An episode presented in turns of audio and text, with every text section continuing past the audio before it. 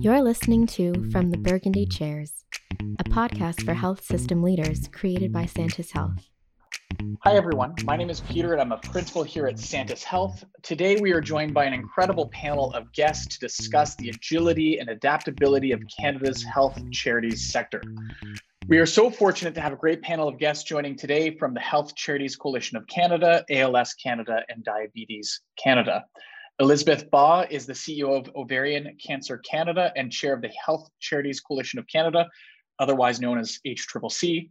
Tammy Moore is the CEO of ALS Canada and has been involved in the ALS community for well over a decade. And Dr. Seema Nagpal is the Vice President, Science and Policy at Diabetes Canada, where she guides their research funding programs. Thank you all for joining us today. Um, so let's look back to uh, March of 2020 and and Elizabeth, why don't we why don't we kind of start start the discussion with you? And I'm really hoping this can be a discussion rather than uh, an aggressive Q and A. But walk me through what happened uh, to your charity and and to your other hat as chair of of HCCC. Um, and also, kind of, it would be helpful for the listener listener to kind of thread in there what your charity does and why it's important for the health of Canadians that you're able to operate at a high high level uh, on a daily basis. Thank you, Peter. So, Ovarian Cancer Canada is dedicated to improving the outcomes of women who have ovarian cancer in Canada by supporting research, providing support to women so that they uh, receive the very best care possible, and also through pr- promoting uh, knowledge and information about preventing the disease itself with no diagnosis or screening test, prevention is, is really the best that we have for the disease at this time. So we packed up our desks on uh, March 13th and headed home, thinking maybe two weeks. And I think, as many, many other of the member charities of HCCC, there are 25 members, we didn't at that time anticipate the change, the dramatic change that was going to happen to our sector over the next weeks and months. I think the first thing was learning to work virtually very quickly, and then having to look at the financial impact as many people had events and plans for meetings of patients and stakeholders, donors coming up imminently. They had to move very, very quickly to pivot to change how those events were going to happen as we were all told to lock down, distance, and isolate ourselves from others. So it has been a time of great change. Um, it has had a dramatic effect on revenues for the health charities and our 25 members. Um, we represent a $650 million industry and support uh, over 2.9 million patients across the, the coalition across the country. And so it is a health charities really are part of the fabric of Canadian society and with decreasing revenues because we couldn't have events, with um, difficulty accessing for those of us who deliver direct to patient services. Uh, it's been a, a, challenge on many, many levels. Tammy, walk us through um, what this meant for the ALS Society, what it meant for uh, those who uh, are were diagnosed with uh, ALS during the pandemic, their treatment, and and the experience that your organization faced um, with the world uh, all but shutting down a year ago today? Yeah, absolutely. So we were actually in Ottawa with our community on March 9th and 10th, and we were doing an advocacy hill day.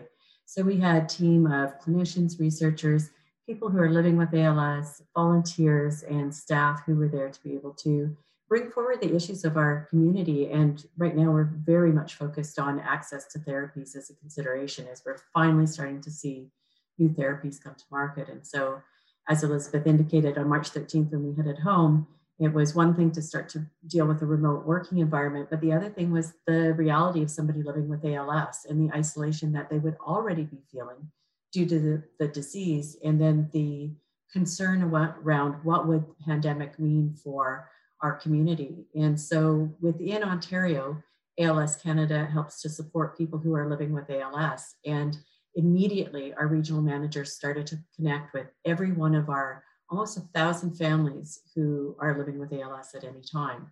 And over the next two and a half weeks, our regional managers were in touch with the community to be able to make sure they understood that they weren't alone. to be able to help identify what are the issues that they're facing, what are we going to need to look to next, to be able to provide information about, at that time, we were still wondering what could be the impact on, on somebody living with ALS if they were to get COVID. And so we were doing a, just a ton of work in terms of being able to connect.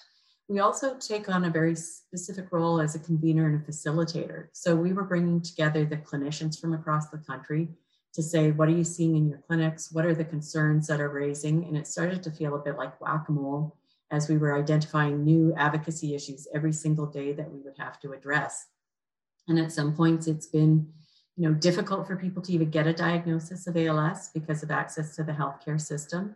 And then as they're navigating their disease of progressive paralysis, where you're losing your function, your ability to move your voluntary muscles, to scratch your head, to be able to um, swallow, to be able to eat, in, in fact, to even be able to breathe, having limited access to healthcare practitioners who may be in a hospital environment has been very challenging for our community.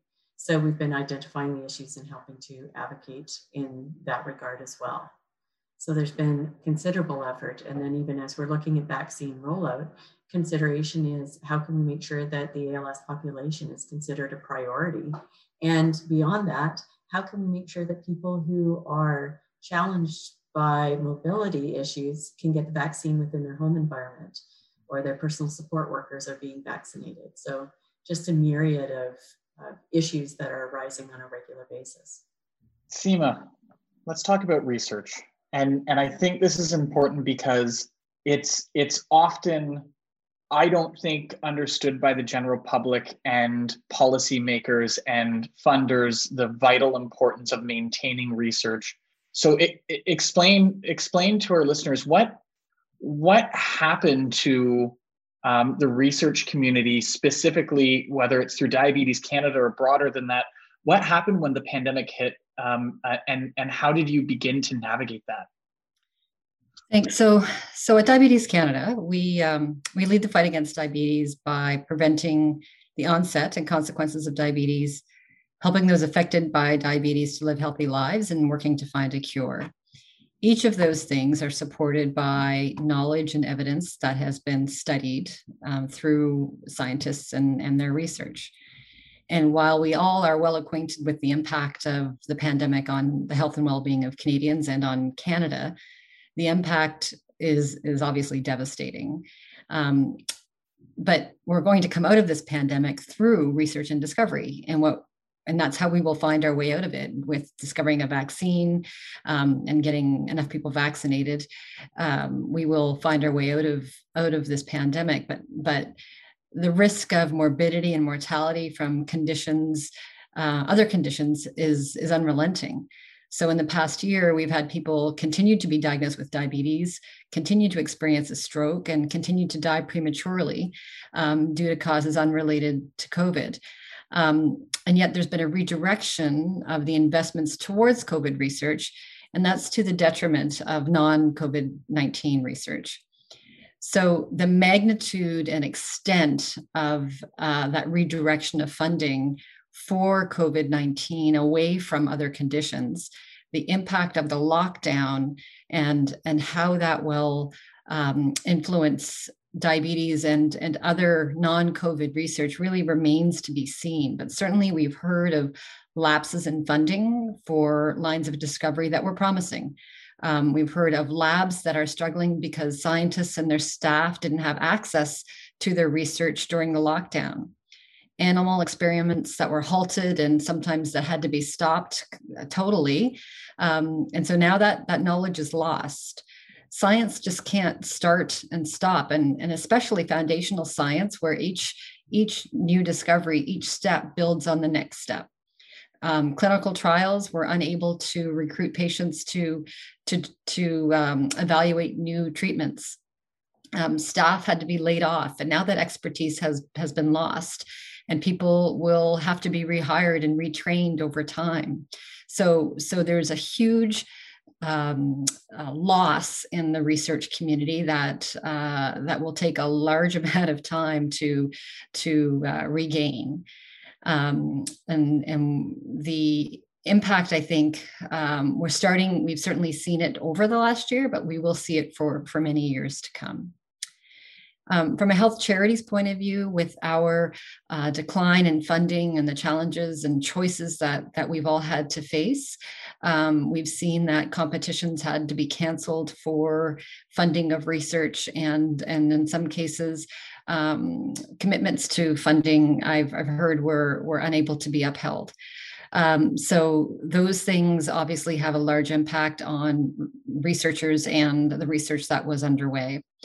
Um, we also know that health charities in particular are instrumental in supporting new investigators.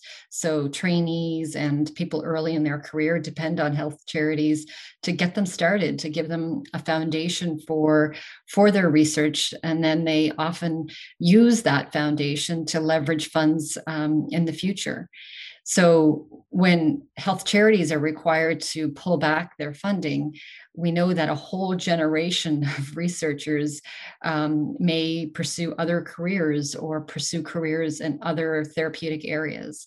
So it's uh, it's a loss. Uh, both both in the short term and in the long term, the the true impact, which uh, which will remain to be seen.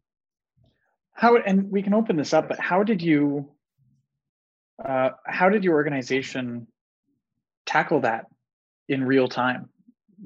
What happened? Well, I mean, I, I think different organizations, depending on the decline um, that they saw, uh, had to make different types of choices. So, fortunately, we at Diabetes Canada were able to honor the commitments that were made to our funded researchers, and um, and we were able to to see that through. But we were um, we had to postpone our 2020 competition, and um, and we'll be holding uh, a competition again now in 2021. So, um, like I said, different choices needed to be made, but uh, it it was difficult because uh, the revenues declined and and researchers were struggling, and unfortunately, we weren't able to help in a way that um, that we would have liked, given given their own uh, context in which we were functioning. I, I don't know, Tammy. Maybe you can help um, uh, kind of connect some of the dots with with the organization. So, uh, you know, a, the ALS Society isn't isn't necessarily a essential government agency, but you find yourself in this space where you provide a a service that without it, um, people would be left, frankly, adrift and less better off. And and how so? How did you connect all those dots through what was a um, terrible year? You actually bring up a really important aspect, Peter, and in many ways for our organization at ALS Canada, we were able to step in when, in many ways, the healthcare system withdrew. And so, even for our organization, we're helping to provide equipment so that people can stay in their homes safely. We're talking about basic equipment that you wouldn't think about, but hospital beds and wheelchairs and ceiling lifts and things that people need to be able to keep themselves safe as well as their caregivers. And so it was challenging because we were working with our independent vendors to be able to make sure people could get the equipment that they required and doing it as safely as possible at a time when we were seeing, uh, to Seema's point, this massive withdrawal of, you know, at first, what will it mean? And for the events that we host and the ways that we fundraise, because for many of our health charities, it is only by donor funding that we have received any funds, that you were seeing this massive decline. And so there's been this critical balance that we've been trying to play in maintaining those services that people require. And as I said, you know, in the beginning, stepping in to make sure that people weren't isolated, to make sure their needs were addressed, the information that we could be able to provide to them brought together by um, from the clinicians and others. So it, it has been incredibly challenging. And for our community, when the reality is ALS has existed for you know a century that we can identify, and yet we aren't as far ahead as we would like in terms of even an understanding for the disease. And when our community has watched massive deploy- redeployment of resources to be able to deal with this reality, and everybody agrees it's a, a challenge, um, but how can we can how can we then think about it in terms of the unmet need of people living with ALS and its I think through COVID as well, it's also identified a lot of the challenges in the existing system, even in terms of drug discovery or uh, drug approval and reimbursement and how that's they've had to go around their own systems to be able to meet the need for COVID. So can we keep that innovation um, to be able to meet the future needs of people living with ALS and other diseases as well, because it's recognized that the system has been broken. How have um, how have you gotten through the last year? How's your team gotten through the last year? And and not necessarily just Tammy, Elizabeth, Seema, feel free to chime in, but how do you how do you navigate these uncharted waters with your team and how have they taken it and, and what has the toll been? It's been very challenging. It's been challenging from the standpoint that we were fortunate, you know, we had deployed technology beforehand so that our team was ready to go with it and we were able to turn the switch. It's been challenging from the standpoint that our, our team members are helping people to navigate, you know, the worst time in their lives and they're doing it in the midst of this massive uncertainty. But it's also brought our team together. And so we found ways to actually be stronger because of our team environment and the culture that we've built out of it but I would have to say that team's getting really tired because, you know, even when we go into fundraising, you're not just uh, organizing one event. And it's not like we can pull out the playbook that we did you know, two years ago and say, okay, well, we're going to host the walks as we've done in the past. Here's the playbook for it. It was on the fly. No, you're going to now go to a hybrid. Here's the new event.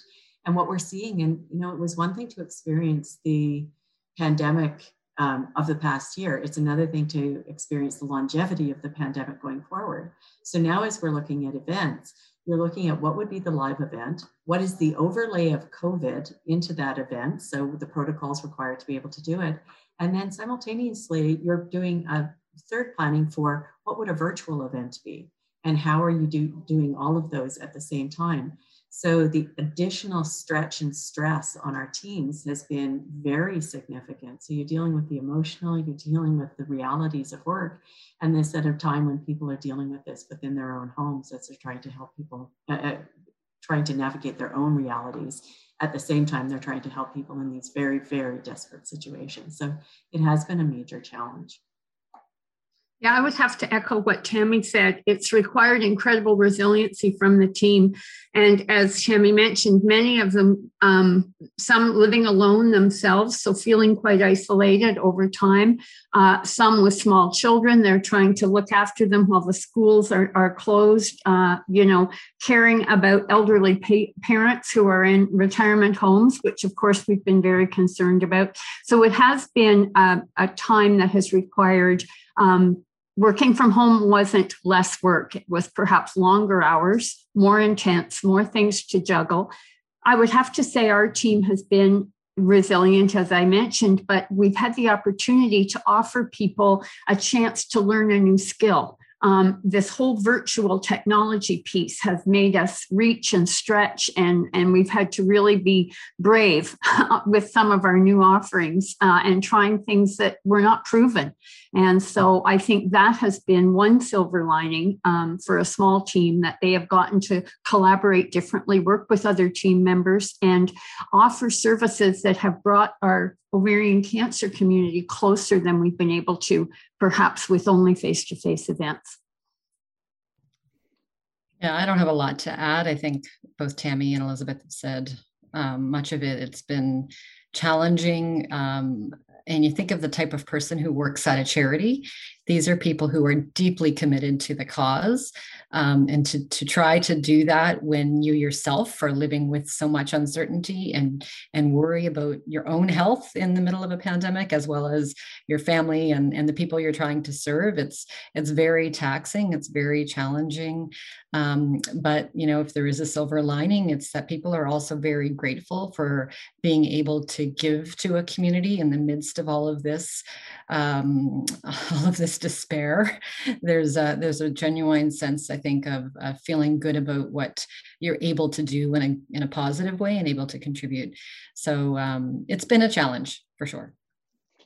I I also kind of want to ask. Um, is there anything that's happened in the past year a policy change from government something within your organization is there something that is there a, a, something that changed that you hope that we can keep is there something that advanced that perhaps didn't advance before we were in a time of crisis that we needed to move at exponential speed and and something that we need to hold on to and, and build upon coming out of the pandemic. Happy to uh, to identify that for our community being able to provide services uh, and being able to bring people together for support groups when we were doing them in person part of the challenge is you're dealing with people that have mobility issues and so being able to get out to a support group can be challenging and then you're also dealing with the reality of a geography well, if you are early on in your disease progression with ALS versus somebody who is later on in their disease progression, you actually have very different needs. And so through COVID, we have actually been able to do our online support groups quite differently in the striation of disease, but also the segmentation of different people in different groups. So ALS, although the 3,000 Canadians who are given that diagnosis, they're facing the very harsh realities on their own life the reality is the concentric circles out from there are significant. And so you look, we talk about people affected by ALS to be more encompassing of their caregiver, of their families. So we now have support groups for siblings. And if there is a reality of familial ALS where it's generation to generation and generations can be wiped out, that's a really important aspect. And so we're going to be able to carry this forward into the future to be able to have this virtual offering that will be different as a result of this. And I think that there are things like that that we'll be taking forward. The same, very same for us. 3,100 women are diagnosed with ovarian cancer every year. And most of the education events, symposia, support groups that we would be part of, involved in, are in urban centers. And uh, we did our first virtual symposium, a national virtual symposium in the fall, and we had more attendees than we've ever had. And many women telling us they'd never been able to travel, it was too far to go to an event we were having, or they weren't well enough. And so we had people from coast to coast saying, I've never spoken to someone before. I've never met someone else with my subtype of ovarian cancer. And so we do believe this is something that we will keep as part of future offerings, blending it, of course, as we are able to with face to face meetings too. Seema, can the same be said for the research community? Can you, um, uh, you know, can you replace some of what was done before virtually, or is that a lot of in-person work that you just can't replicate? Well, I think the connections that were forged as a result of not being able to be in person are are something that we'd like to take forward.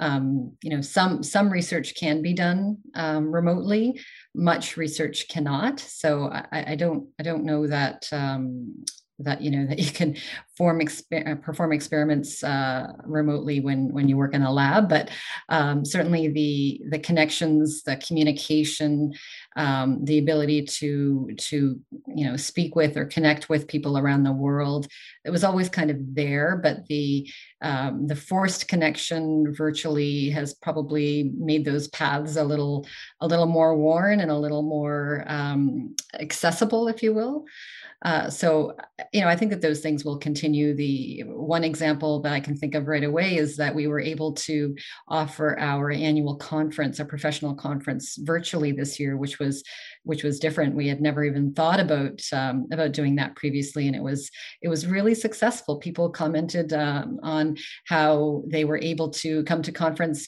at uh, obviously a much lesser cost, but also um, when they wouldn't have been able to afford that much time away from work, or uh, it was just you know it was more um, uh, more convenient to to access that education uh, from you know your laptop rather than having to travel across the country. So that that dissemination of information information, that education is more accessible. And I think that we'll see that blended nature um, going forward. For the record, I'm still getting on, I'm getting on a plane and going to the conference for the record, once this is all open.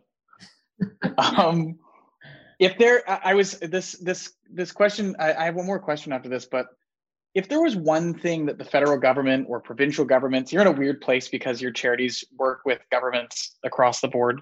But if there was if there was something governments had in place before the pandemic, or or maybe better, I should ask, what it what is the thing governments need to have in place that would help charities through another pandemic? What do you wish had happened prior to this that wasn't done?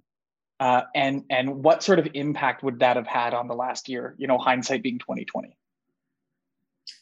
I think if there had been a program focused on the health charity sector, uh, sadly, we fell through many of the cracks of funding that was available. And so uh, charities were forced to close offices, let staff go, where the wage subsidy was helpful there was a huge demand for our services, in many cases, helping people understand about COVID, ac- accessing vaccines, getting clinic uh, treatment in clinics when they weren't supposed to be going to the hospital.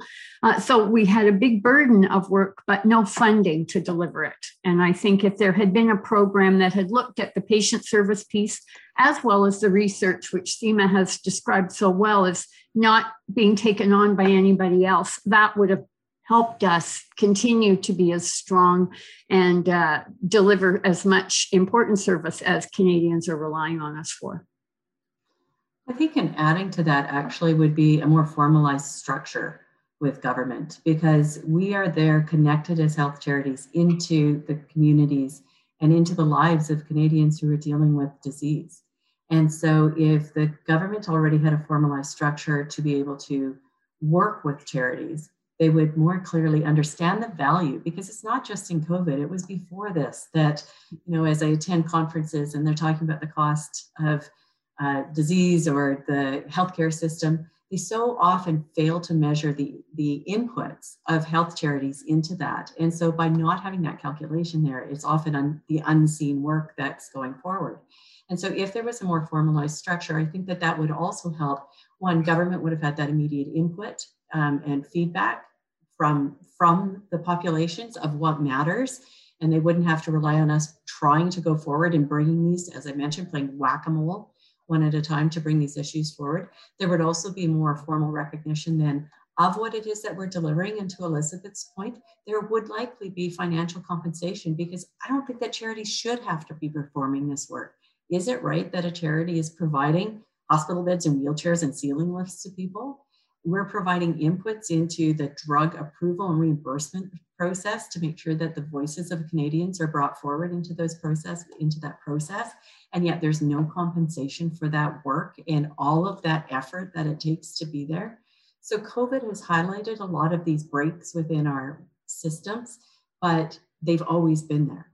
And so what I would like to see going forward is that that formal recognition is there. And I think that that would help to bring forward a lot of the other mechanisms that are required to make sure charities have the appropriate supports. Um, and as much as we're very appreciative don- of donors, it shouldn't just be donors. There should be some basic system uh, supports that's there to start with.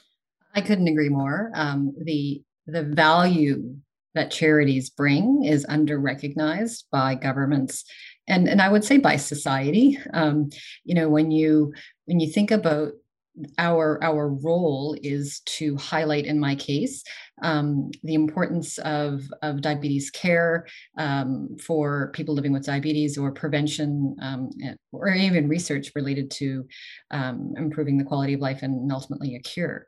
But but i think the, the point is that that we're trying to highlight what is important and what is necessary for that patient population. And who else can do that? It's not governments um, and, and it's, it's uh, individuals can't do it alone.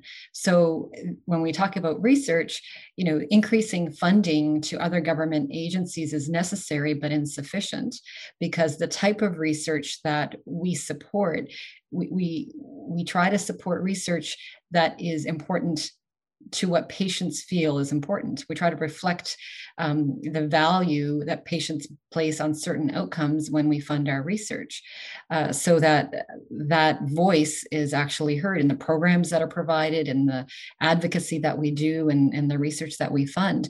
If you remove that or if you diminish that, there there's there's a significant um, loss to the patient journey that they that they're on in their disease process. And i, I think that's that's so under recognized and um, and therefore it fell uh, through the cracks. And even now i'm not sure it's as well recognized because it's it's not um, you know we're in a crisis we're still in crisis mode.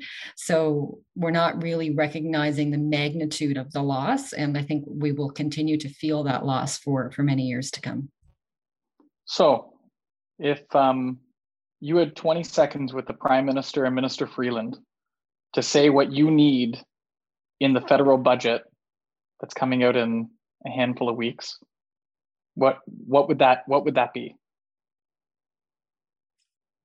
Well, I think we've put in a request for $131 million to fill the gap in patient services and the research funding. But to Tammy's point, I think we need a long term fix that recognizes the value that the health charities bring to the health care of Canadians. Tammy, Seema, anything you want to add there? I would absolutely agree with Elizabeth. And I think that's been a wonderful aspect about COVID too is the alignment between all of the health charities and our common understanding and expectation. Yes, there have been a lot of changes as a result of COVID in terms of the funding that we had to make in the immediate. Uh, Seema has spoken very well about some of the challenges for research, but it's also the ongoing and long-term requirements that are necessary for health charities going forward.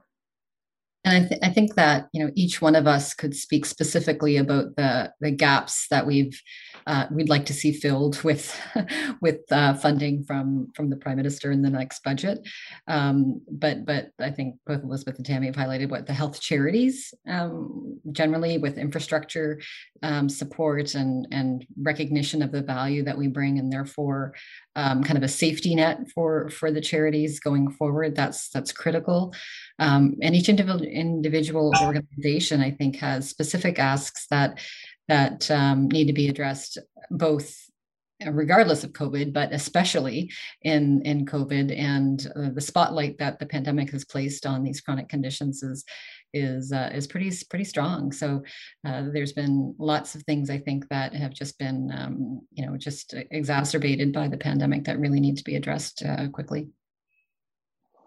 Thank you, all three of you, Elizabeth, Tammy, Seema. Um, I I do believe that the health charity sector is one of the one of the most unsung heroes of this pandemic. You're quietly working away, supporting patient groups, trying to protect gains in research that have been made there has just not been enough attention to the work that you do uh, before the pandemic and especially during the pandemic. So I hope uh, that those who listen to this enjoyed it, share it around, and and make it known the the work that you do and and support your vision and support the the people that are living with diseases every day. So thank you.